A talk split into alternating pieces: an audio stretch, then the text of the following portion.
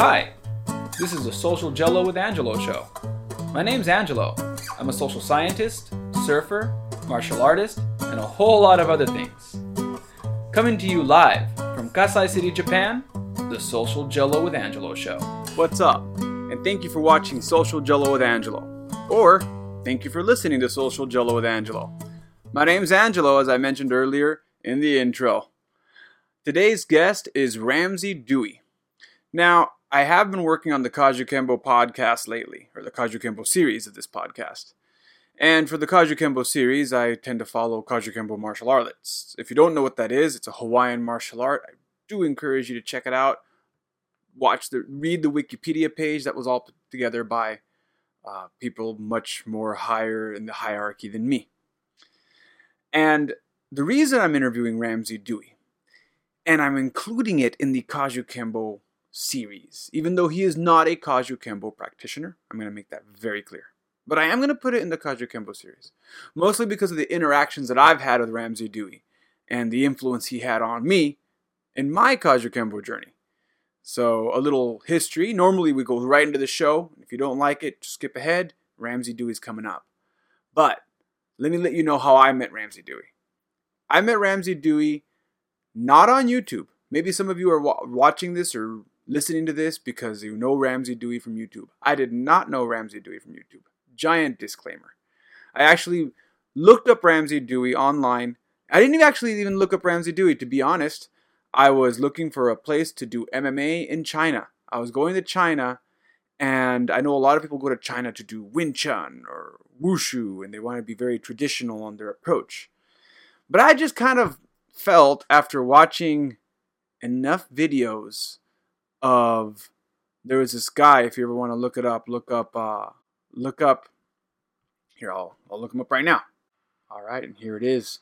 Here's a little bit of footage of this MMA guy who's been challenging Kung Fu masters, and uh, he's not.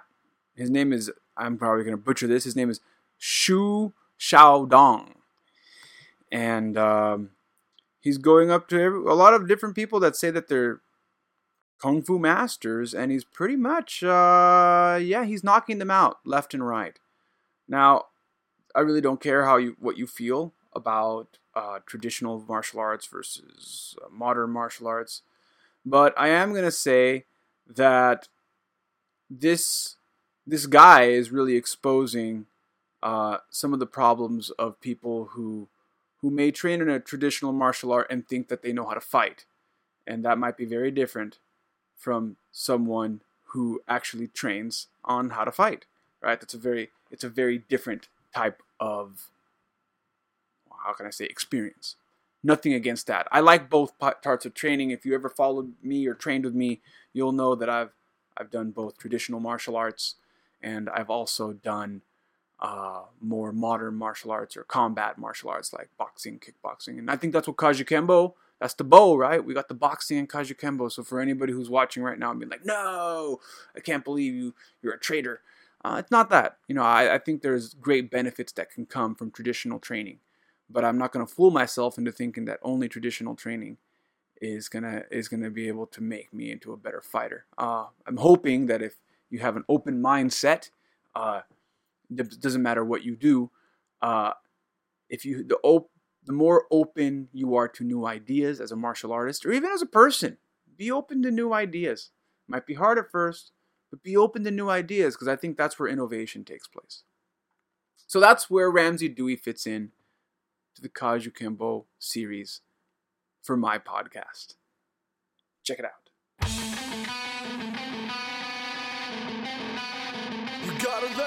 All right, so I'm here with uh, Ramsey Dewey uh, coming out of Shanghai, China. Uh, I mentioned in the intro earlier a little bit about him. How you doing today, brother? Good. Thanks, Russ, man. Thanks for having me on your podcast. Oh, no problem. Thanks for coming out or digitally, virtually coming out and being on the show. so virtually coming out to Japan, man. So. yeah, yeah. You, you said you wanted, you were trying to make your way out here one day, so I figured, you know, we'd make it happen. Speaking of Japan, do you can you read? Can you read kata? What is this called? Katakana. Yeah, I can read katakana. Japanese. It says here. Let's see if I can. Brazilian jiu-jitsu. Okay, Brazilian I- jiu-jitsu. It says Brazilian jiu-jitsu Okay, that, on that's there. what I.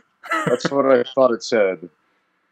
Uh, there was a company sponsoring the gym, and they gave us these T-shirts. And I was like, man, I hope it doesn't say anything stupid, like, uh, you know, who knows? I have no idea. Yeah, yeah. They, they, will do that too yeah. with the Japanese shirts. You got to be careful. But yeah, that one's legit. You're good. Nothing offensive. It's it's nothing nothing rid- ridiculous. It's it's on point. Yeah, I had a friend who got a a tattoo in Chinese characters that said something along the lines of "I'm a stupid white guy who can't read Chinese." So No. Oh no. yes, If there if there was ever a story of, of why not to get a tattoo in a different country in a language you don't understand, I think that would be a, a good poster board for it. yeah, man.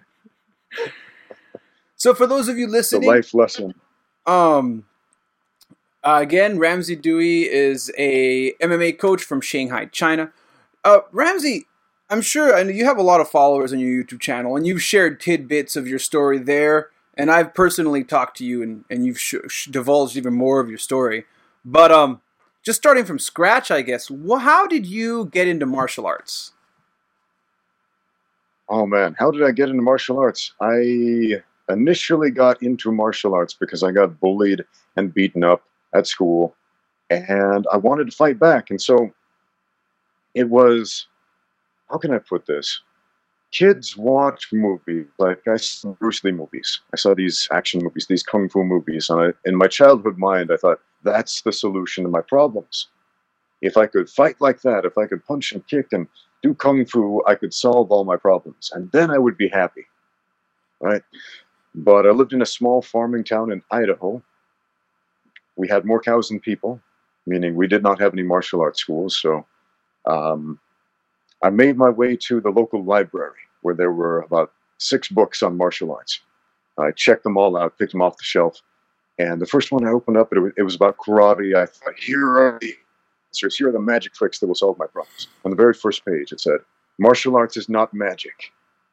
Martial arts requires hard work, dedication, strength, and all these other attributes that I totally lacked at the time. Discipline, for example. I was like, oh man, this sucks. This is getting hard. And so, you know, I checked out the books. I did what I could. I practiced with my brothers in our front yard, trying to spar, whatever we were doing. And my first formal martial arts class, I was 17 years old. I went to Brigham Young University. I graduated high school a, little early. And at this time, Mark Schultz, who fought in the UFC at this time, uh, he was the wrestling coach at BYU. This is how I found out about MMA. So I was taking a Taekwondo class that was being held in the wrestling room, Mark Schultz wrestling room. And there's this giant 600 pound grappling dummy over in the corner. Nobody can move it. The Taekwondo coach says, Yeah, you better leave that, that alone. That belongs to uh, the wrestling coach. By the way, don't scratch up the mats because he'll get really mad at me. He'll beat me up. And we all laughed because this guy's a sixth degree black belt in Taekwondo from Korea. We're like, a wrestler couldn't beat you up. You're like Bruce Lee. You can do all those kicks from the movies. He's like, guys, you don't understand. This guy is a real fighter, not like me. He fights in a cage with no rules, no time limits, nothing. He's he's a real fighter. And I had never seen cage fighting at the time. Very few people had. Very few people knew about the UFC unless they knew a guy who knew a guy who had a copy of an old VHS of a of a pay per view, except for the very few who were actually there. And I was like, what is this cage fighting thing? What is this? I, I, I want to know more. And so I would stalk the wrestling room a, a lot to try to get a glimpse of this. This was on like Chael Sonnen was wrestling at BYU at that time before he transferred to Oregon. So that, there were a lot of a lot of guys who ended up becoming uh, MMA fighters um, who just kind of gravitated around this wrestling room. Guys like Hank Weiss, he became a, a very interesting MMA fighter. Chael Sonnen, for example, Mark Schultz was was doing his thing. So um, that that's how I first found out about MMA. Now I didn't start competing in MMA or training for it for years because it was just always this thought in the back of my mind. I, I thought, oh, grappling, I don't want to do that. It's weird. I just want to punch and kick. I want to be a kickboxer. I want to be a taekwondo guy. So I finished. I finished college, and I ran into some, some financial struggles. And I was working a bunch of jobs, trying to make ends meet, and I wasn't. And uh, I found out that there was a uh, there was this fight promoter in Salt Lake City, and they uh, they paid people 50 bucks to go fight and 50 more if you could win. And I thought, okay, that's all I need is 50 extra bucks a month. I'm going to do this. So I signed up for a kickboxing match. And I did some kickboxing matches with them. I, I won some, I lost some. Then eventually I got talked into doing a, a Muay Thai fight. I had no Muay Thai experience. I did that. I was like, huh, well, that's interesting. So I kept going with that for a while. And then I got challenged on the internet to an MMA fight by this guy that I had beaten previously in a kickboxing match. He told me, "You think you're such a hotshot kickboxer? Well, if if it was an MMA fight, actually they called it NHB back then. Nobody said MMA. No NHB, no holds barred. If we did an NHB fight, I'd totally kill you, man."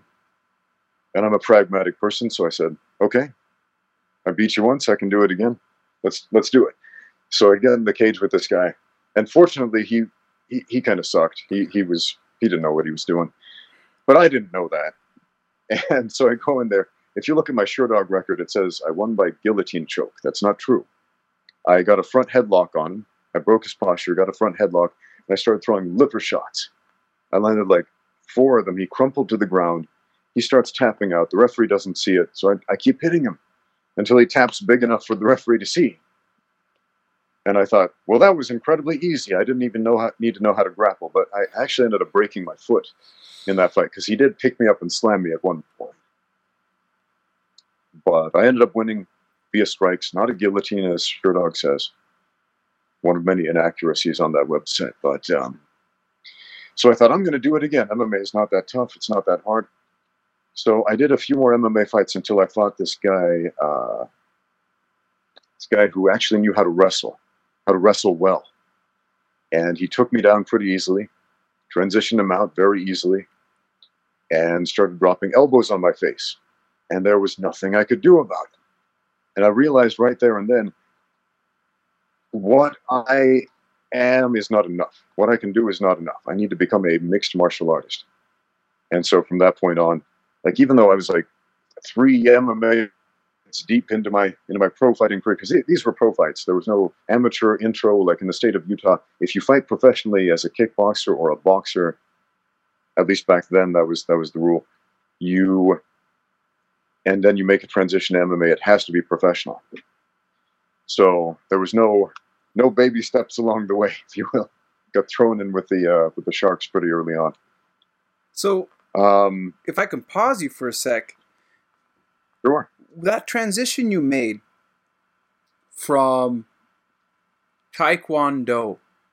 So you came from Taekwondo. Yes. You found Taekwondo. How old were you? Because you, uh, you said you were a kid. How old were you when you found Taekwondo? Seventeen. When I, oh, 17 when I took my first Taekwondo class. Oh wow! So you weren't a kid. You were like you were almost done with being a teenager. okay. Almost done. Almost 18 years old. All right. So you were 17 when you found Taekwondo. And then following your timeline, how much longer until you found you went from taekwondo to kickboxing? We'll say there.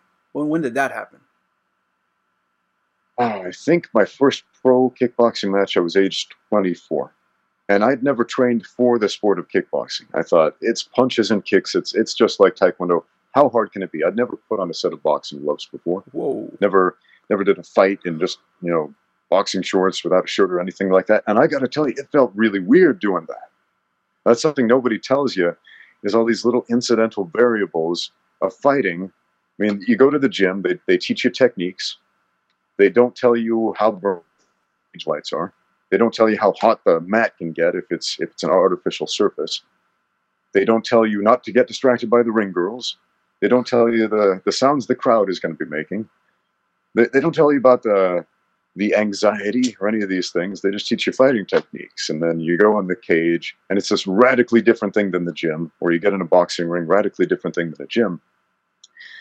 But yeah, I'd, I'd done a number of traditional martial arts. There were a bunch of martial arts clubs at, at my university. So I did Taekwondo, I did Shotokan karate at the same time, I did capoeira, all these striking arts, all these stand up arts, basically. Okay, so it wasn't. So you So- did have like a different. It wasn't like you were a strict Taekwondo guy, very limited contact to being punched in the face in your training, and then just jumping straight into kickboxing. You had other styles. You kind of worked with different rules. You didn't just spar like Taekwondo. You know how Taekwondo has the focus, right? They don't. They kick Yeah. to the head and focus Yeah, punch you, to the face. no striking to face. Yeah, World. Taekwondo Federation style. Yeah, yeah, yeah. But you actually did Uh, other Yeah, styles. I mean, I've been punched in the face, but not not that much, not that often, not that frequently, and not with the intensity.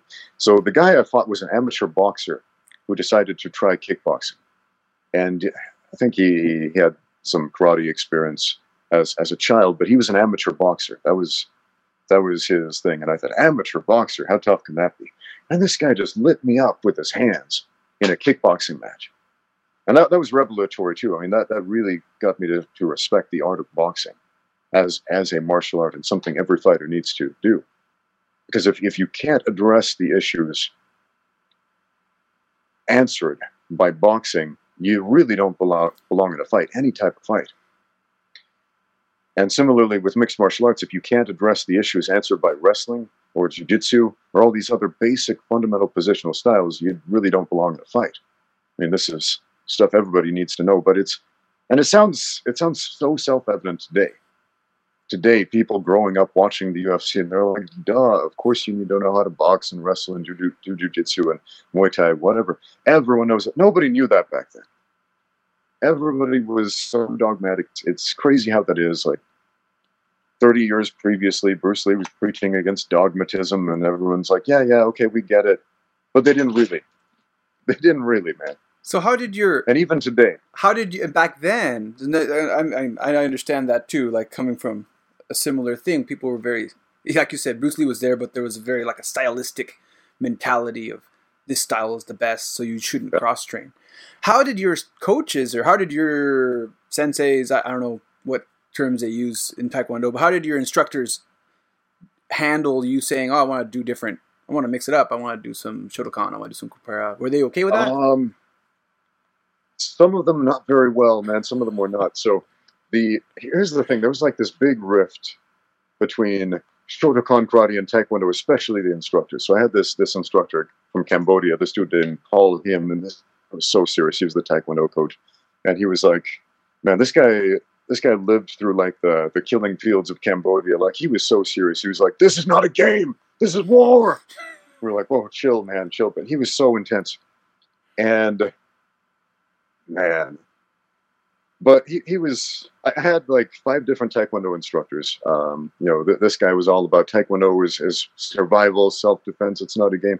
I had a, uh, a coach who was, uh, I think, I think she was a bronze or silver medalist. I don't remember in, in the Olympics, but she was all about the, uh, the competition format, like scoring points, winning uh, sparring sessions, and so on. I had this other guy, Burton Sparks. This dude was, uh, this dude was all about breaking stuff. Like, man, that's that was his emphasis. Like, hit really hard and smash stuff. I mean, it was he was a fun guy to train with.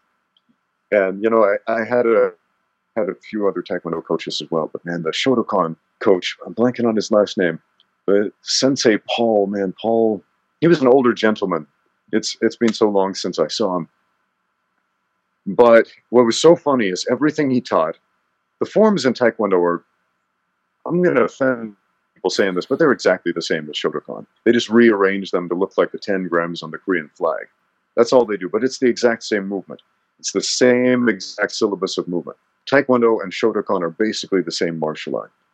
But on each side, they are so dogmatic and they will tell you, no, our style is far superior to theirs. Our roundhouse kick is like this and theirs is like this. And it's the same dang thing. So we would get a lot of preaching like, yeah, when they found out that I was cross training, like like um, I remember one, I was at the Capoeira Club, and all these clubs were on the same campus, right? And and uh, one day my Taekwondo coach walked by, and he sees me training with the Capoeira Club, and he gives gives me this, just gives me the look of death, like how, how could you do this? You've betrayed me.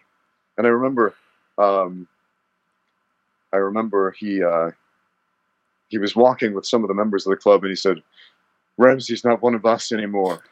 He's doing something else now. Don't associate with him." And I was like, "What the heck, man?" And I remember I, I went back to Taekwondo class, and he's like shunning me. He's shunning me. He's like, "You do not have what it takes to be a Taekwondo black belt. You do not." He's like, "Like, what is your problem, man?" He's like, "You're one of them now." It was it was like you had to pick a side back then. It was it's so dumb. It's so dumb, but th- this still happens. This totally still happens. I have a good friend. I won't mention his name because he trains at multiple Brazilian jiu-jitsu schools. And if they found out about each other, he would never get promoted again, ever. Because they have this very strict policy don't cross train at another gym. They are not like us. It's us or them. Right? It's, it's stupid, but martial arts are super dogmatic. They always have been. They probably always will be to some extent. So you did your cross training. You went. You got shunned. you got shunned for for not. For, oh yes, for, I got shunned for, for say for mixing it up. Um, and for those of you listening, um, I know a lot of you follow the Kajukenbo podcast, uh, the series I do there, and I talk about how and I didn't have that much of a problem in our system. We we're allowed to just let our instructor know. Our instructor just asks to let it let them know. You know, I want to do some cross training. What do you Yeah. think of this style, or what do you think of this school? Have you heard anything? And they kind of give you an okay depending on if that school is a school that is uh, doesn't have a bad reputation or anything. But otherwise than that, if everything's clear, you know, you're pretty much allowed to mix it up, which is a little different from how some styles can be. But even within Kajukenbo, I've met some guys that are really dogmatic that, you know, only Kajukenbo and you shouldn't train in anything else, you know. But um, there's not that many of them, but they're um, it's they they exist. They they do exist. so, Yeah. but you started mixing it up. It's also funny as far as as far as fighting goes. Like if you're fighting professionally, and they introduce you as a Taekwondo fighter or a Taekwondo black belt or something like that, if you win, suddenly all the Taekwondo nerds want to claim you. They're like, "Oh, he's one of ours." If you lose, they're like, "Oh, that's not Taekwondo. This guy sucks. He's not one of us." When you put a label on it, man, that's how it goes.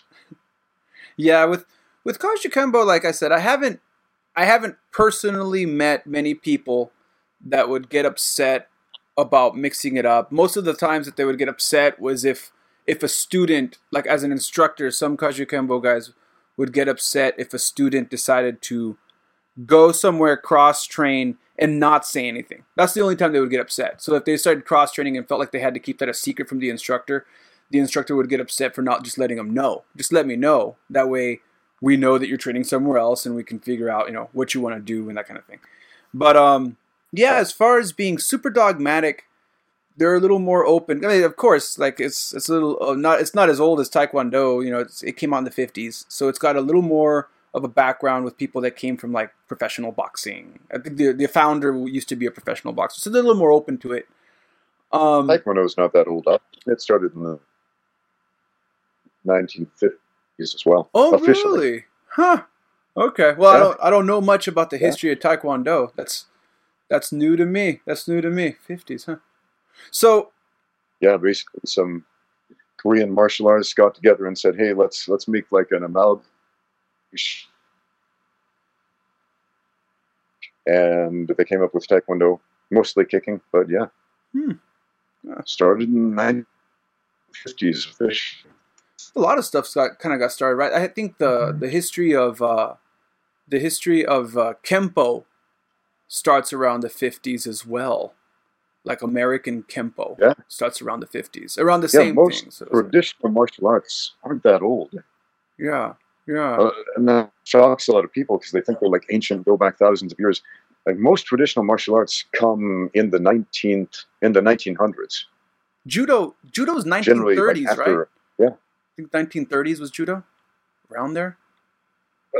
it, it, it depends on when you consider uh, the founding, like if you consider the founding of the Kodokan, the beginning of judo, or Jigoro Kano developing his own style of Kano Jiu-Jitsu as the founding of judo, or if you consider uh, when they when they officially had all the colored belts in the system as the founding of judo, or when it got introduced to the as the founding of judo. I mean, it's they're all very different eras in in the development of judo. But yeah, Jigoro Kano was developing in uh, the late 1800s. It, it really became codified in the early 1900s, Okay. and uh, it didn't really become the sport that we know today until really the 1980s Oh wow. when they changed the rules substantially and took The- away all the leg attacks. Ah, that was like for the most of the ground. That was like for the Olympics, right? They're like when they kind of tried to put together the thing for the Yeah. for the Olympics. All right, sorry, got sidetracked. We're gonna get back. I'm gonna I'm gonna try to reel us back into your to your story. um, Okay. Reeling us back in, you mixed it up. Then you started doing kickboxing, but you did mix it up. You said you didn't do any formal kickboxing training before your first kickboxing match. Oh, not at that point. Okay, but you you went in there, you did your kickboxing match. So now you did your kickboxing match. It was a amateur match. It was a pro match. It was professional. Oh wow! So just It was a professional. like you said, they didn't, they fight. didn't, there was no divisions back then. It was hey, either you you are in all the way, or you're not doing this at all. So you stepped in as first pro pro first fight, starting off pro as a kickboxer. You do your thing. You do the kickboxing. Yep. One of the guys you beat, if I'm following this timeline correctly, how old are you at this point? So you were 17 in Taekwondo. You start mixing it up. You do your first kickboxing match at Age 24. 24. So 24 do the I think it was kickboxing match. Around 24. Yeah. Then you start that doing that for a little bit. You're doing it for money, like you said, 50 bucks entry. Get some get some get some 50 bucks back, at your 100. Yeah, the, the biggest paycheck I ever got for kickboxing, and this surprises people, I think it was $350, and that was including the win bonus. Like kickboxing, American kickboxing was extremely low paying. Like, uh, if you read Chuck Liddell's biography, like when he won the world championship, he made like 500 bucks for that.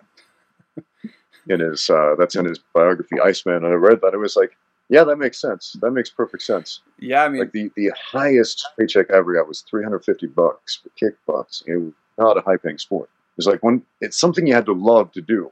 yeah. And I mean, like, Like if you, if you didn't enjoy it, there was no point doing it. Man. uh, I mean, arguably now with with MMA, now that they added the amateur divisions, when you take in consideration uh, the blood work, uh, you know, the transportation to the fight, whether you win or lose, a lot of times on the amateur undercards, you're pretty much paying to fight. Yes. so, so, Oh, yeah. so a hundred dollars was not bad, really. fifty bucks to get in, and fifty bucks if you win. That's that's a, that's a good deal. Yeah.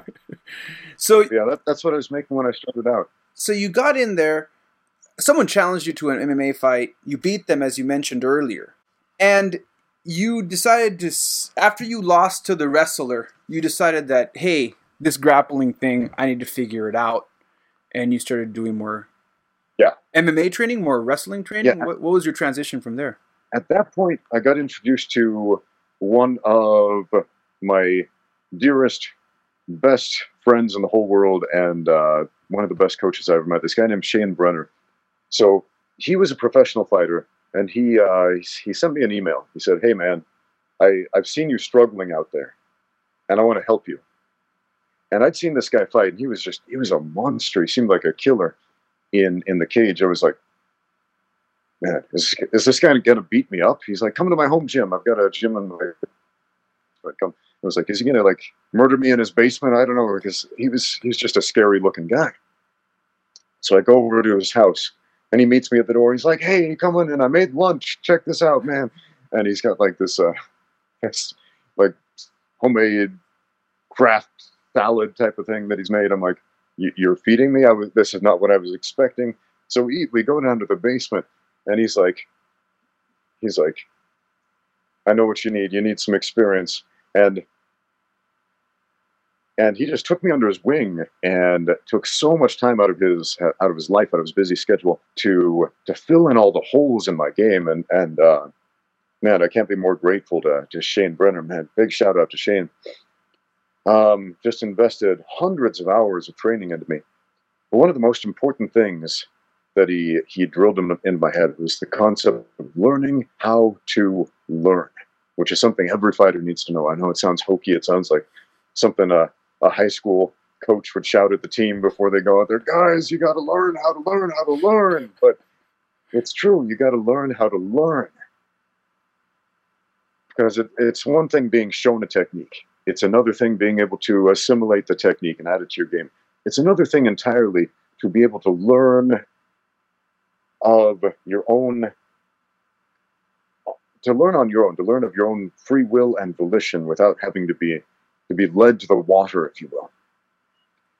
Um, so man, this this was game changing for, for me. This is this is what got me interested in in coaching, because I realized, man, if somebody as worthless at grappling as I was could learn how to grapple, because this guy was able to teach me the way, then I realized, man, anybody, any able-bodied person has that capacity to learn.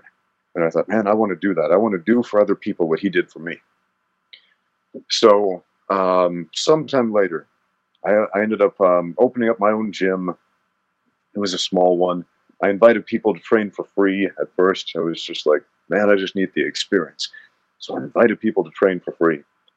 I ended up coaching a bunch of fighters who went out there, fought professionally, won a bunch of fights, and it, it was it was so interesting. I started seeing patterns. I started seeing patterns when I watched fights because I, I, watched every single fight I, I, I, could. I watched every UFC fight that I could afford to get the pay per view. I watched every amateur fight. I watched every. They, they used to have this uh, this uh, like pro fight show, local one. They would show at 3 a.m. in the morning. You had to stay up and watch it on the cable access I'd watch every episode of that and just digest it. I'd record them with VHS tapes and play them back in slow motion, try to pick them apart frame by frame to figure out like how do you beat this guy? How do you solve this problem? What's this half guard thing all about? You know, back when nobody knew what half guard was. And man, it was it was incredibly educational. I was, I was having this conversation yesterday with some of my students because they're taking out their cell phones and filming the sparring, which is something I heavily encourage them to do. I was telling them, believe it or not, there was a time where you couldn't do this. People didn't have portable high definition cameras in their pockets at all times. You had to you had to go to some crazy lengths to get some visual feedback on on your fighting. So anyway, I went off on a tangent there, but no, no, no, no, no, no. That's that's good. That's that's a good tangent. that's a good tangent to go on going into your timeline, obviously those those experiences really influence on how you coach now. And one of the questions I ask all my guests that uh, that are also instructors is that transition from fighting, training, and teaching, right? You started off, you were being bullied. A lot of people, a lot of martial artists, and for those of you listening to it that are martial artists or listen to my show for the few psychology episodes that I stopped doing a while ago, um, a lot of martial artists have a very similar story here, where we always start off with some experience that made us want to start training. A lot of it, usually bullying. Um, get into it, get better, get into this weird transition where, hey, it's no longer really about me being able to defend myself. I'm confident that I can defend myself. But then it's about being confident in defending yourself against someone who is also skilled. And that kind of starts setting you off yeah. in a total different path and then you start getting better at that and then at one point you start thinking wow i know all these things i want to teach other people i want to show other people what i learned when how so obviously um what was the coach's name that you just mentioned the shane shane brenner yeah shane brenner influenced you in a way that you said i really want to teach like this is this is this is something that I, I really want to teach people what I what he taught me how to do. I want to do for others. How old were you when this happened? Oh, I was in my mid twenties. Between my mid twenties to about age thirty. That's when I first moved to. That's when I moved to China at age thirty. So, I think I met Shane. I was probably about twenty six. We trained together for about four years, and yeah, parted ways when I moved to China that was that was one of the uh, that was one of the hardest things to leave behind because you know I, I sold everything that I owned, got rid of my gym, did all this stuff to in order to move to China. You know, just dropped the world behind. The hardest part was leaving leaving my coaches and training partners and students and the fighters I trained with and all these all these guys. Um, because stuff and things you, you can buy that again. Like you you can't you can't bring the people with you. On the other hand, but yeah, And in that moment, so you you were still fighting. Uh, you were you were uh, you were now in your MMA career. You know, you you now transitioned out of kickboxing into MMA. You're fighting professionally because back then there was no divisions like we talked about. You're fighting professionally as an MMA fighter, and you built your gym. Um, and where was this again? Where did you build your gym? the first one it was in the city of Murray, Utah. It's a suburb of Salt Lake City. All right. Basically, that was my first gym. So you built your gym while you're fighting. You have your gym. Like you said, you were offering free lessons because you just wanted to get people in the door and start training. Um, Yeah. And, and then somewhere along on this path, you're teaching. And you already mentioned, you already answered, you kind of already answered my question earlier when you said how that influenced you to want to teach when you were training with your other coach. Now you have some students, you're teaching them.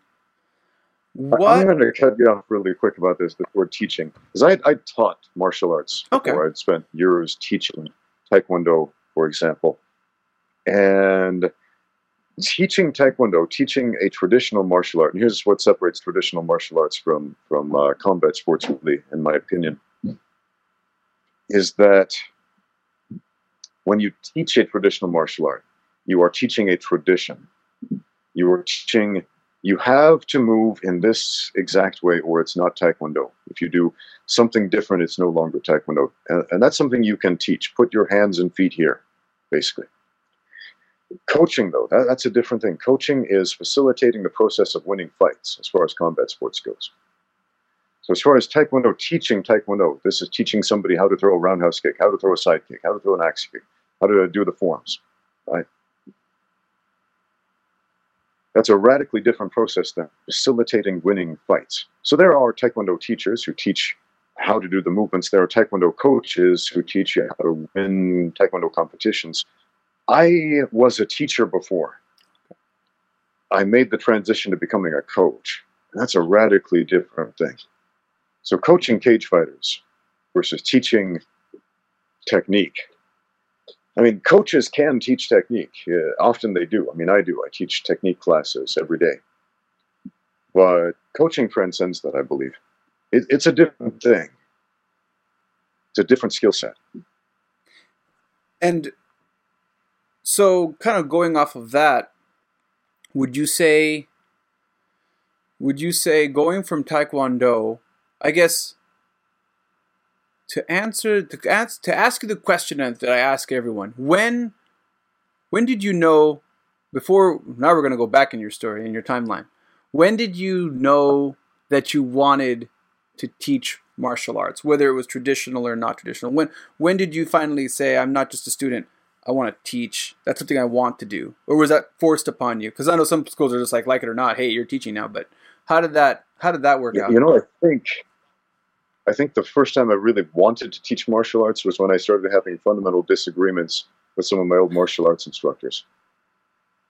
Because I remember I, I was sparring with one of my one of my coaches, um, and you know this this Taekwondo black belt, and and we were sparring, and he says we're going to spar not just Taekwondo sparring. We any you can do anything. You can grapple, you can do judo, you can wrestle, you can do whatever you want. And I thought, okay. So we are grappling, and I punch him in the face. And this does not go over well. does not go over well at all. Suddenly it's like, it's like, no, that's not the way because you did. And there were all these excuses coming in. It's like, this is bad teaching. I would be a better teacher than this guy. He has a higher rank. He has the respect of the class, but he doesn't know what he's doing. As far as teaching, he's not teaching me to win fights. He's not teaching me to accomplish my goal. He's teaching me to respect a hierarchy. And that doesn't matter. That doesn't matter at all at the end of the day. So let me get this straight. So he that's said, what I was getting at. He him. said you could do anything you want, but then when you punched him in the And as soon face, he got go really way, he was yeah, I upset. Oh, okay. Yes. Yes. Uh, well, to contrast that, I, I got asked by one of my students the other day why. He said, he said he told me Joe Rogan, and this is going to be very. We're going to go on a little sidestep here, but he told me Joe Rogan. Joe Rogan is a fighter or was a retired fighter. And I kind of cringed a little bit because I have a lot of respect for Joe Rogan, and he, but even he talks about on his show how he did Taekwondo, and he did some kickboxing. Yeah. But one of the things that turned him he off also did two kickboxing matches, he did two kickboxing matches, and he talked about how as far as I know. turned him off to kickboxing was getting punched in the face. That was one of the things that really discouraged him from wanting to do kickboxing because of the Taekwondo background. He opens that up, and that's why he got out of it. That was one of the things that kind of set him down the way. And I told him like, because he, he, I was telling him Taekwondo is a traditional martial art, but a lot of the guys, and I don't know how it was from the area you're in, but in Southern California, a lot of the Taekwondo guys infamously would get very upset if you punched them in the face. Even if you were standing, in your case, you were on the ground when you did it. But like, if we were standing, they would be equally as upset because they really don't. Even if they open it up, because like the Kajukenbo studio was shared with a Taekwondo school, and my instructor warned us: when you train with the Taekwondo guys, be careful with the contact, and just be careful all around because they are a different style and they have different approaches to their things. Respect the instructors when you're there. But be careful and don't talk back to anyone if you're a colored belt. Don't be getting into arguments with anyone. But that was one of the things that really was like really distinctual between Kajukenbo and Taekwondo is the Taekwondo guys really did get upset if you punched them in the face, and we try to avoid doing that when we visit their classes. Oh, so yeah, that's you get you, basically one of two reactions when you punch a guy in the face who isn't accustomed to it, who doesn't train for that.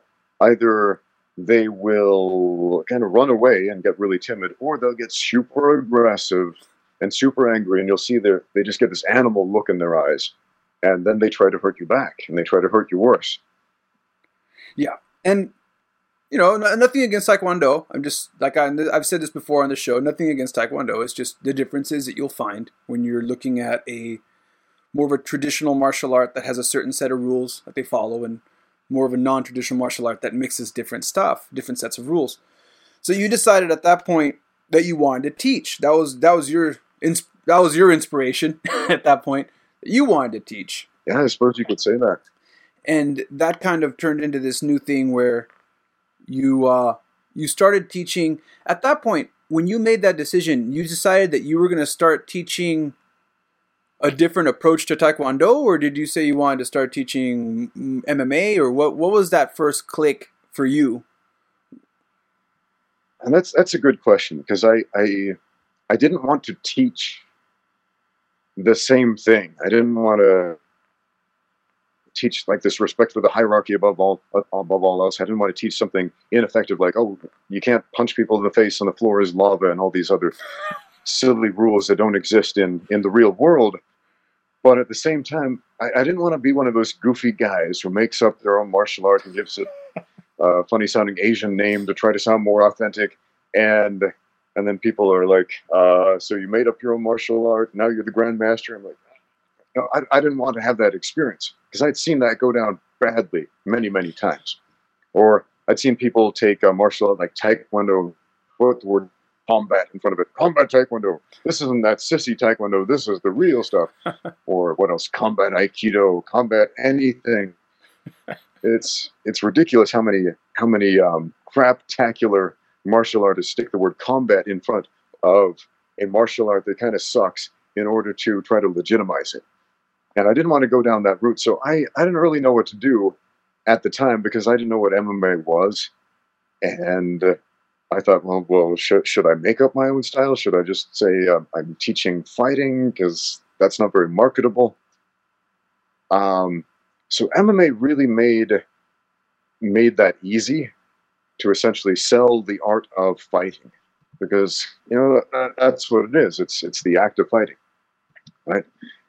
And I didn't want to teach self-defense, and this this shocks a lot of people because they, they tend to associate martial arts as self-defense. Self-defense is a legal term. Self-defense is justifying to a court of law your violent actions which otherwise would have been illegal.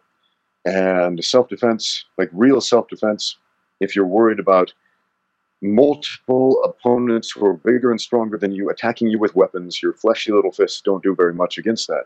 So real self defense is be the guy with more friends with you and more and better weapons with you and be bigger and stronger than the other guys. And yeah, and and hire a lawyer so you know how to justify that in a court of law. I mean that that's real self defense. You you don't get that by learning how to throw the perfect punch in most situations. So I didn't want to go down the self defense route. I was like, you know, I I love martial arts. I love the uh, I love the the the act of gaining physical mastery over the human body in the context of hand to hand combat. Like that's that's something that just really resonates with me greatly. Ritual combat. All animals, not all animals, but a lot of animals participate in one on one single combat, ritual combat, without the intention to kill each other. Like lizards do this, all types of lizards do this, frogs do it, um, sheep do it, goats do it, bighorn sheep do it, kangaroos do it. So many different animals do it. They engage in ritual combat with each other. And sometimes it's over territory, sometimes it's over mating rights, sometimes it's it's play fighting to teach themselves survival skills. And sometimes they just do it for no discernible reason. But almost almost all animals with a backbone and arms and legs and a mouth engage in ritual combat. So it should come as no surprise humans do this too. We built we build up a lot of pageantry around it sometimes with cage fights and, and spectacles and, and girls and all this stuff to go on but um, it's the same thing. And and that's something i wanted to participate in. That's something i wanted to to do but coming up with a name or a brand for that before mma was a thing was incredibly dicey territory like if you look at greg jack he originally called his style Gaido Jutsu, which is some bastardized Japanese version of what he believed meant uh, the the art of the street or something like that. But he wanted to give it an Asian sounding name to make it sound more legit back in the era where everybody wanted to do a an Asian martial art. And if it didn't have a if it didn't have Japanese characters behind it or Chinese characters on it, it, it wasn't cool. Right? And you look back at that now, it sounds so cheesy. Gaido Jutsu, what's that all about? But again, Greg Jackson, one of the premier mixed martial arts coaches out there. So, yeah, back in the day before MMA, what what would you call mixed martial arts training back then? Yeah, I mean that's what arguably that's what the guys in our Kajukenbo system tried to do, right? That's why they came up with a Japanese sounding name Kaju, Kenbo to try to mix the karate, the judo, the jujitsu, the Danryu jujitsu, and the Kempo with the kung fu techniques, and then the bow for boxing. But um, at the end of the day, when I say this to a Japanese person, they almost think it sounds Japanese because it's got the Kaju Kenbo. It's, you can say it in their language, but they always look at you and start scratching their head like, it sounds like you said something in Japanese, but you didn't so yeah, like I, I totally understand this idea of like you know back then because there was no MMA, they had to come up with different stuff, and it usually ended up sounding cheesy. I think um, what's the guy uh, Benny the Jet Rodriguez?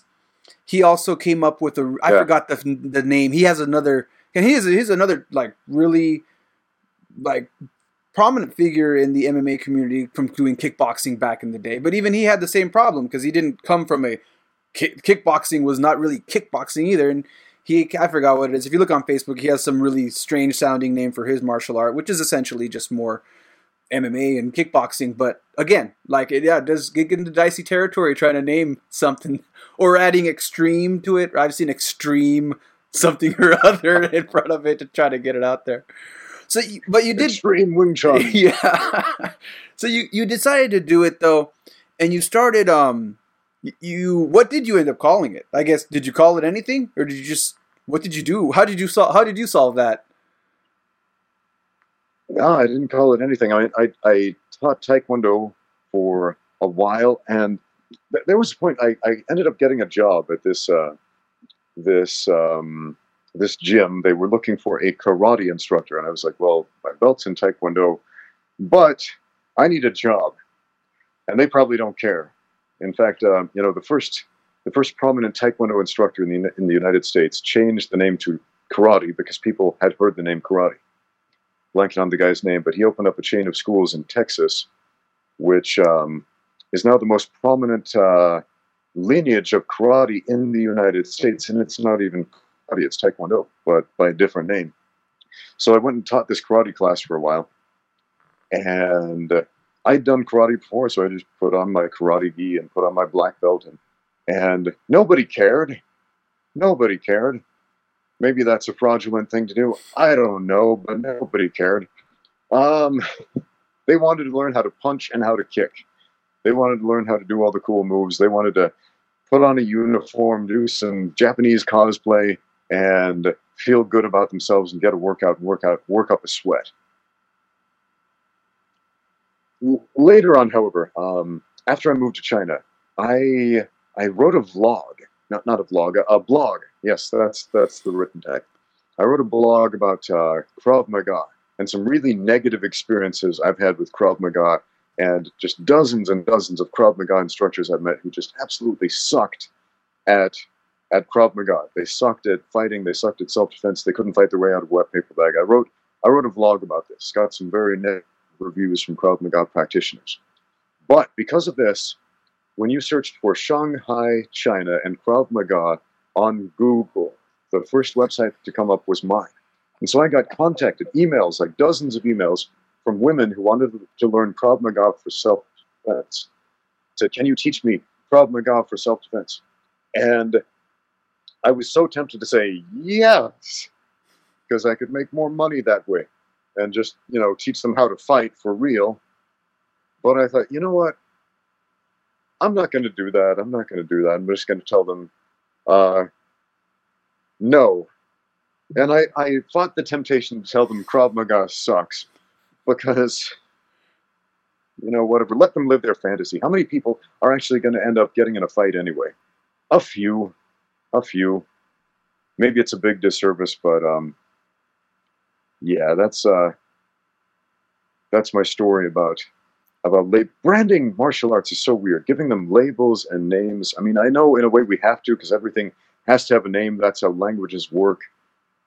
But when you start um, pigeonholing the art of fighting into these little niches with little labels, it gets weird. Because when a fight happens, like a real fight happens, the referee doesn't come and pull you apart and say, "Hey, no, no clinching, no hitting below the belt, no this, no that." It, it just happens. It happens organically, and you go through all these different ranges of combat. For example, if you watch a street fight with two guys who don't know anything, what happens? They shout angry words. Maybe they push. They start throwing haymakers. After the first punch connects, they follow an instinct to grab the other guy and squeeze him. And they get into a goofy schoolyard bully headlock or something like that. They tumble on the ground maybe they they slug each other on the ground a few times. Their friends come and pull them apart, and that's it. They give them a face-saving exit. And in that stupid little street fight, we see all the major ranges of combat. We see the stand-up phase outside the pocket. We see a striking phase. We see a clinching phase. We see a takedown. We see a ground fighting phase. And it's it's bad. It's not technical, but it's all the major ranges of combat that a fight can happen in. And if you look at an MMA fight, you see the same thing, just more sophisticated, but it's the same thing. But then if you look at almost any other martial art with extremely restrictive rules, like the floor is lava, so we can't go there.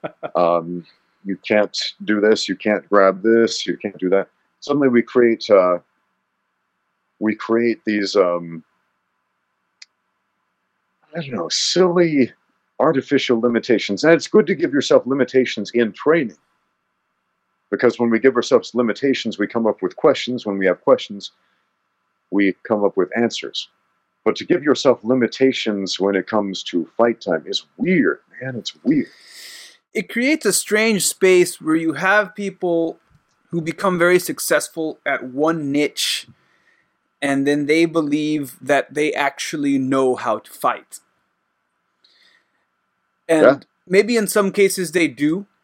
Um, in a lot of cases they they don't, and I and I think that's where anybody who's really fought yeah. either anybody who's either fought either because they were in the military and they were in a real combat situation, or they ended up in a bad neighborhood like I did, or in your case, someone who stepped into the cage, anybody who's really fought will look at that and immediately see, wait a second, this person says they're a, I'm not even going to pick on a martial art here. This person says they're a dot, dot, dot champion of this.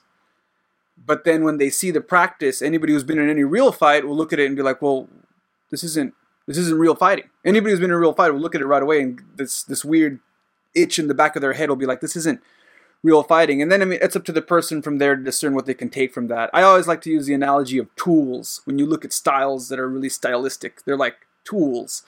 Point sparring is a tool. You can Yeah. learn things about distance and timing and how to be explosive from point sparring. Does it teach you how to fight? It's a tool, but if you only use point sparring, then you're completely neglecting Brazilian Jiu Jitsu. But if you only do Brazilian Jiu Jitsu, Uh. you still might not know how to fight because now you're completely neglecting how to strike. So, like, again, not picking on any one style, they're all tools, but kind of going into what you're saying as far as you know the marketing the branding is really difficult when you start saying hey i want to teach people how to do cage fighting and then cage fighting right if you have your average person on the street who knows what cage fighting is or your average soccer mom when you tell them hey let's teach you some cage fighting it can, it can kind of turn them off to the idea of wanting to train Yeah. because they, they want a, a brand that they can trust. I mean, they, they've heard all these other soccer moms say, we go to this Krav Makido school over here. I just made up a martial art right there. Um, and uh, Karen down the street, you know, she really likes it and says it's a great workout. And so they, they trust it. They trust that name. They learn to trust whatever label is thrown at them. And then they hear um, some guy on the internet like me say, yeah, Krav Makido sucks. You should learn how to fight for real instead. Go go do some MMA. What's MMA? It's cage fighting. Ah. Right? yeah that's it's too rough that's yeah, too Karen real. down the street isn't going to like that very much. Well, Karen doesn't like a lot of things, and she's always Yeah. calling the manager, so we can't always. Just kidding. If your name is. Karen, we know we're not pick. In a great We're not. It could it could have been Sarah or anybody else. Sorry, Karen, if for any Karens listening. One of my, one of my students in recent memory was named Karen. So, in a great twist of irony. So, you what brought you? I, I'm running out of time here, but I do want to figure out uh, what brought you to China. What what got you there? You said it was a it was a difficult decision for you. You wanted to stay because you already have stu- you had students in a gym. But what what brought you to China? Yeah.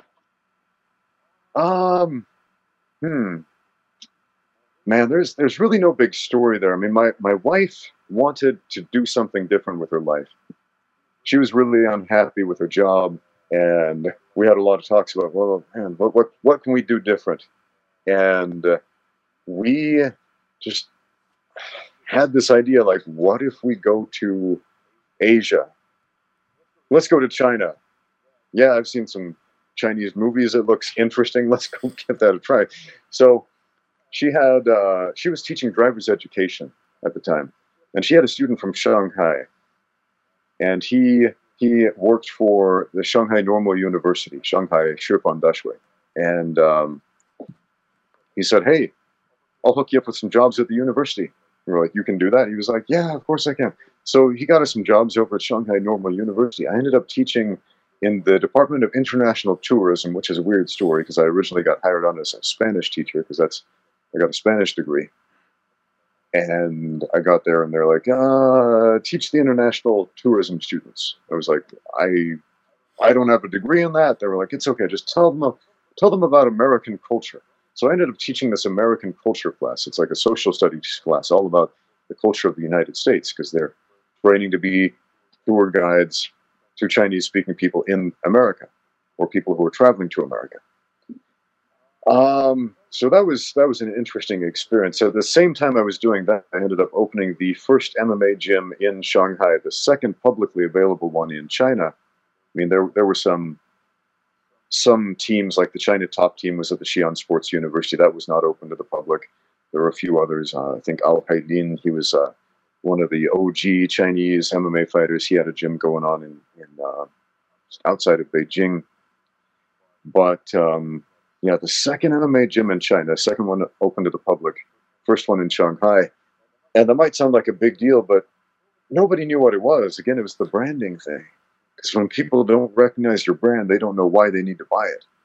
And so explaining what MMA was to people and why they should come to my gym was like pulling teeth. Like Chinese people are like, so it's like boxing? I'm like, well, yes, but no. Like, well, if boxing is, exists, why do we need that too? Like, well, it's more than boxing. So it's like Sanda. Well, yes, but no, there's more. Like, what's the difference? Well, in this one, you wear little gloves. And like, why does that matter? And you can fight on the ground. Why does that matter? Why do I want to do that? Ew, gross. Oh, okay. so you didn't get the gross when you when you explained the it's a bit long grappling. When you explained the grappling, people were put off by the grappling. Oh yes, very much so. Very much. No, nobody, nobody cared about this stuff. So, like anyone trying to teach jujitsu, like um, for example, Shanghai BJJ, one of the the oldest uh, Shanghai um, Brazilian jiu-jitsu schools in China, had a very hard time progressing. They've come a very long way since then. So when the UFC Shanghai event happened, and I went and watched that, and I saw people cheering when the fighters were doing highly technical things, I realized these aren't casual fans. These are hardcore fans who train. These are people who train who are coming from from all across the country to watch this event because there are not this many people in Shanghai who train. And that, that was super interesting because I'd never seen an MMA event like that, not just filled with casual fans who like watching the sport, but it was filled with with people who train in jiu-jitsu like everyone who trained in jiu-jitsu in the whole country had come. People who train in mma people who train in all these different combat sports gathered. Um, i mean ha- have you ever been at a live mma event where people weren't just saying stupid things like punch him in the face if i was in there i'd kick him in the head and instead when somebody's going through the the intricate steps of of you know advancing position from their half guard people are cheering each step along the way. And man, it was it was kind of mind blowing. I was like, whoa. It has come such a long way in the last decade. This is nuts. But when you can fill out when you can fill arenas with not just the hardcore fans but the casuals as well, man, that's the next step along the way. Yeah, I think even in So I imagine probably another even in Ja- ten years before we get I there. think e- even in Japan, I, I feel the same. A very similar thing is happening. Um, even though MMA has Yeah. been out here for so long, once Pride disappeared from Japan, that's all anybody who maybe might maybe casually know of it. They'll mention Pride. And now, because of the UFC, once in a while, the casual person will mention the UFC. But still, for the most part, it's still a very martial arts based fan base um, of people. Yeah. And when I watch, like, I, on my Facebook feed, I'm friends now with a lot of pro MMA fighters out here, and they'll share their stuff. And I'm looking at the looking at the fights. I'm like, oh, I know that ref. That guy owns that gym, and oh, uh, that person in the crowd there, that guy in the background, he owns that gym. So I can now I can actually recognize their faces, and uh, very similar thing where it's kind of being followed by the people participating in it. But kind of coming back and to wrap up your your journey here, you're in China. You opened uh, one of the first, second, first, second public MMA gyms. First, second, Second, second- one in the country, first one in Shanghai. first one in Shanghai, and now you're coaching. Um, how? What was that transition like? Because obviously, you not not wait wait wait. Let me rephrase this. At one point, you retired from MMA and then started fighting, then started focusing more Yeah. on coaching. When did that transition happen? And how did you work through that? Because I know a lot of fighters have a really difficult transition when they can't fight anymore. How did that work out for you? Ooh. Well, I was I was coaching and I was fighting at the same time. But in 2011, I had my my last professional fight. I fought Wang Guan, a Chinese fighter. Later went on to fight in the UFC. Um, you know, tough guy, but he he broke my skull, and so I had this this massive injury. Like um, I don't know if you can see the light, but uh, I got this hole in my head right there, a depressed skull fracture, and I had a crack all the way up the cranium. It left me with a blind spot in one eye. And every doctor I talked to was very adamant about hang up the gloves. You should never fight again. This is extremely dangerous. And I didn't like that answer. I got a second opinion. I got a third opinion. I got a fourth opinion, and so on. And every everyone told me the same thing until the last doctor. He told me something a little bit different. He said, Look, I'm going to level with you. Fighting was dangerous before. Now it's going to be more dangerous. I won't tell you no, but that's that's the situation. And it wasn't until I, I read Dave Grossman's book on killing where I realized what was going on there. It's a great book, On Killing by Dave Grossman, um, where he talks about combat addiction. And he tells a story about guys who went um, went to war and they went through these tours of duty, basically went through hell, but then they requested to do it again and again, something no sane person would do. And when I read that, I realized, whoa, that's that's to a lesser extent what fighters are doing all the time. Because fighting kind of sucks. Like uh, very few people are honest about that. George St. Pierre is very honest about that. He'll tell you, I hated fighting, and that confuses people because he was so good at it. But nobody likes the pre-fight anxiety. Nobody loves that. People love winning. They love landing punches. They love executing their game plan. They love the adrenaline rush. They don't love the negative anxiety. They don't love the damage. They don't love the pain. They don't love the dire consequences of fighting. Driving home with a microfractured rib. Know, it's not all. Driving home with a microfractured rib after Yes. a fight because your wife didn't drive you to the fight. You got to go home and your shin's busted and you're trying to figure out how to hit the brake and gas pedal. No one likes that part. Exactly. Nobody loves that, man. Nobody loves that. So, yeah, man, it's it's so interesting that that Saint Pierre was one of the guys who was so honest about that and so so prolific about that. He got challenged recently by uh, I forget who, some dude in the current UFC roster, and George just turned him down and said, uh, "N- "No, I'm I'm lucky. I'm fortunate because most guys don't get out of the sport when when they should." And um, yeah, he's like, I'm, I'm done. I, I did what I set out, and that's that's that's a rare thing. It's a rare thing. As as far as most fighters, like me, for example, I got injured, got cut down before I was ready, you know, and I wanted to get back in there and do it again. Uh, a number of years later, um, Evangelista Cyborg Santos had the same injury as me. It was the third time it happened professionally in in in, uh, in mixed martial arts. Second time happened to a guy in South Africa.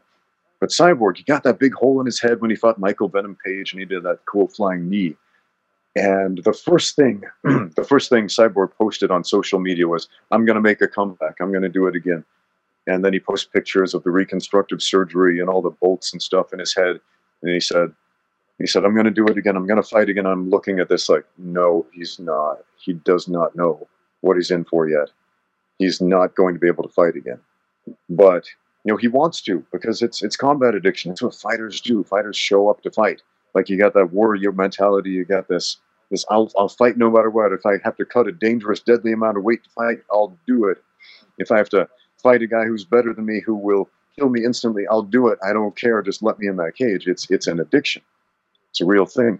So I went through withdrawals. I went through withdrawals for a long time, and when I would watch UFC fights, I would find myself like twitching, like trying to move through positions the way I would move when I see the other guy in a in a bad spot. Be like, ah, ah, ah, you know, and I'm like, man, what am I doing? It reminded me so much of the time I got addicted to morphine. And let me tell you this story. When I was 21, I ended up hospitalized for the better part of a year. So I was hooked up to a morphine drip, and I had this pump, this this switch. Every time I pushed it, it would give me a shot of morphine. So I get out of the hospital. I'm no longer hooked up to the morphine drip.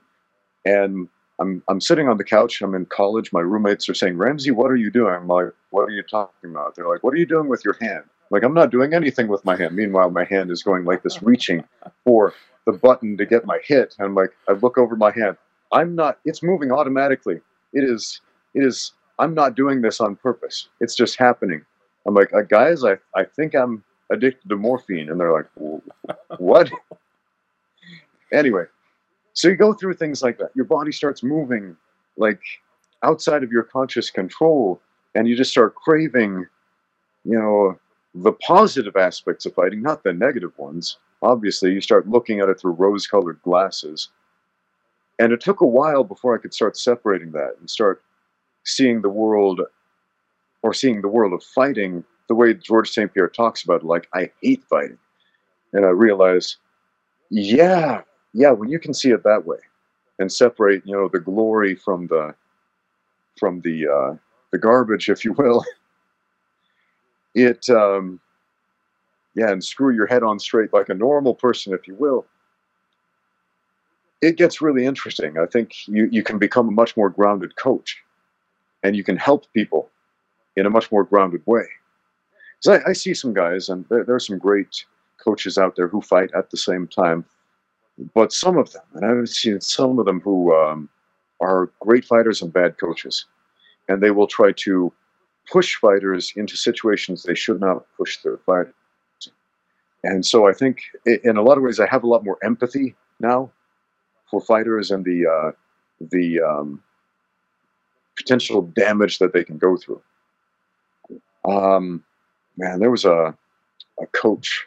this is a terrible story. His fighter ends up with, with this massive swelling over the eye, and, and the coach just keeps trying to push him to go in there, and basically takes takes a spoon and like, to dig the eye open again so he can see. So the ref will let him go out there and fight again. The guy ends up blinded for life, and this is this is an extreme story. Um, you know, a precautionary tale for everybody. You know, just like rule number one of fighting is protect yourself at all times, rule number one for the coach should be very, very similar. Protect your fighters at all times. Make sure they are constantly in a position where they can protect themselves. And you can't go in the cage and do it for them, but you have to do everything in your power to make sure that they are able to do that, protect themselves at all times. So, man, empathy and coaching, that goes a long way, I think.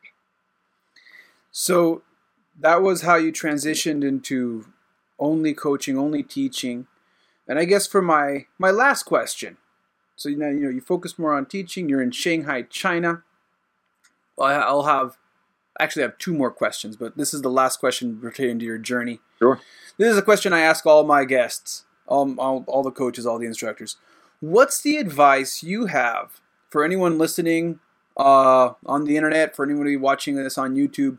What's the advice you have for anyone who's interested in training in martial arts and they're just not sure where to start? What's your advice for them? Just start somewhere. Start somewhere. Oh, I get questions. I get this question every day on YouTube. My YouTube fans send me this question in some iteration or other. Usually they'll give me their resume of every street fight they've ever had, and they'll be like, um, how do I pick the absolute best martial art possible? Because I don't want to go to a McDojo. That's that's what they're afraid of. They're afraid of, you know, people making fun of them and and doing something goofy and believing in it, falling prey to a martial arts cult, basically. And I'll tell them, don't be afraid to make every mistake because you need to. Start with the goofiest thing ever. I don't care. Start with Krav Makido, right? I don't care. Right? Just start. Because once you start, you're going you're going to start seeing what you couldn't see before. Right? We we can only see what we have the context of the context of experience to see. I mean, I'll often teach a technique. You probably had this experience too, and then people will look at you and say, Well, I've never seen that move in a fight, even though it may be a fairly common technique in a fight, because they didn't know what to look for before. Right? A lot of people, they'll like spider guard, no gi spider guard. A lot of people don't even know that's a thing because they're used to holding on to the, the sleeves with the gi on there, and that's the only thing they can see is spider guard. Whereas if you're in an MMA fight, you go from close guard, push up the body with your feet to uh, a spider guard where you have your feet on the hips and you're controlling the arms. You're only there for like that long, and then you transition to butterfly or get up or something like that. But people don't see it until they recognize the technique, right? So, and where was I going with that? I was trying to make an important point. Um, people that does, hold on, I'm blank. This is one of doesn't the doesn't matter so. where you start just start. Yes. Just start. Just start because the experience, even a bad experience, will give you context of experience so that you can see where you need to go from there. So if you go to the crappy Krav Makido McDojo, okay, and you have a bad experience, then you know what to look for in your next school. You know, you know what the red flags are from firsthand experience. Like people want me to give them everything on a silver platter, and and I can you in some general directions, right? You know, anybody with the context of experience can point you in some good general directions. Like I can say, go take a Brazilian Jiu Jitsu class, go learn how to wrestle, go take a boxing class, go take a kickboxing class, go join an MMA gym. A lot of people get mad at that though because they they're like, well, I love traditional martial arts and Bruce Lee, and so so that runs contra- contrary to my paradigm. Well, those are good general cues. Go take a combat sport because those are real and people spar and they get instant feedback on what they're doing. And so that can give you some good general ideas of where to go, right? But try everything. But rule number one do something. Do something. Rule number two do something that you enjoy because if you don't enjoy it, you won't keep doing it. Like I got a question recently from this guy who said, I know that I should be doing Brazilian jiu jitsu, but I really hate it. I've been doing it for years and I really, really hate it and it makes me unhappy and depressed. And I go home unable to sleep because it sucks so much. I'm like, well, try something else. And he's like, but, but, but I feel like I'm supposed to. Do what makes you happy, man. Um, so not everybody needs to be a cage fighter. Not everybody needs to do jujitsu. Not everybody needs to do boxing. Everybody needs to train, I think, in some way or another, but not everybody needs to follow the same mold, you know? Now, if you have a very specific goal, if your goal is to be UFC champion of the world, you have to train in ways that facilitate that process. If your goal is to be an Aikido instructor, you have to learn Aikido, you have to learn the traditions, right? But if your goal is just do anything, then just do anything, right? So the third thing, after do something, do something you enjoy, otherwise you won't continue doing it in the long run. Do something effective, right? And you learn what's effective through the context of experience. So there is my advice for people who ask that question. Step number one, just go somewhere, do something, anything. If you don't even have a martial arts school in your town, do what I did. Go to the library, check out a book, look at a YouTube video, get some friends together in your front yard, try it out. All right. Well, there it is, folks, on YouTube. And then for those of you listening, do something. Now, my last, I guess my last, not really a question. I guess it is kind of a question. Where can people find you? Um, I'm sure I know of you. I'm guessing a lot of my listeners and viewers, all you know, not as not that many, but they know they may or may not know of you. Uh, where can they find you? And uh, I guess this is a two part question. Where can they find you online? And if people want to train with you, where can they find you to train? Okay. Um, most prominently online, you can find my YouTube channel. It's Ramsey Dewey. It's my name, the Ramsey Dewey channel. So just Google my name. You'll find an endless stream of videos from me on YouTube. You can find me on Instagram. I think my Instagram handle is also Ramsey Dewey. It may be one word or not. I'm not sure. But there are not a lot of, I don't think there are any fake Ramsey Dewey accounts on Instagram. I think I'm on Twitter. I never, I, I don't know how to use Twitter, but I think I'm on there. Um, what else? I'm on WeChat. If you're in China, send me a Weixin friend invite. I think my WeChat handle is also Ramsey Dewey. You notice a pattern going here. so if you want to find me online, just look up my name, Ramsey Dewey, R A M S E Y D E W E Y. And in person, right now I'm at the UFL gym in Shanghai, China. That is 2029 Hechuan Road. We're on the second floor. So stop by, try out a class for free. Again, 2029 Hechuan Road, UFL gym. Um, come check us out. All right, so that's where you can find them. Ramsey, thank you very much for being on the show and sharing your, your experiences and your knowledge and your wisdom and your story with me and, and the listeners and viewers here on YouTube. And for my listeners and viewers, stay tuned for the wrap up. And that's a wrap. Thank you very much for checking out Social Jello with Angelo. If you still are around and you want to support the show, check out www.socialjello.com. Scroll down to the Amazon banner and do some shopping. Doesn't cost you anything. It Zero. Costs you zero. And they'll send a little bit of my way just for you helping out and showing that you watch the show. And I really appreciate it for you listeners out there. I appreciate you very much. I'm growing very slowly, but surely the show is growing, and I really do appreciate that. And for all of you out there in dangerous areas, trying to stay safe, trying to stay healthy, please continue to do so. I'm not an expert in that field. I'm not going to even mention it, but I am going to say that this episode was released in the middle of the second wave of the coronavirus. And um, my heart goes out to anybody affected by it, and my heart in any way, whether it's whether it's economically, or I know a lot of gyms have had to close, and um, yeah, my heart definitely goes out to those people, and also my heart goes out to the people that were affected by it in their health, because I know a lot of my friends caught it and got really sick, and they're still recovering, and um, yeah, definitely, much love and respect, and I'll catch you all next time. Peace.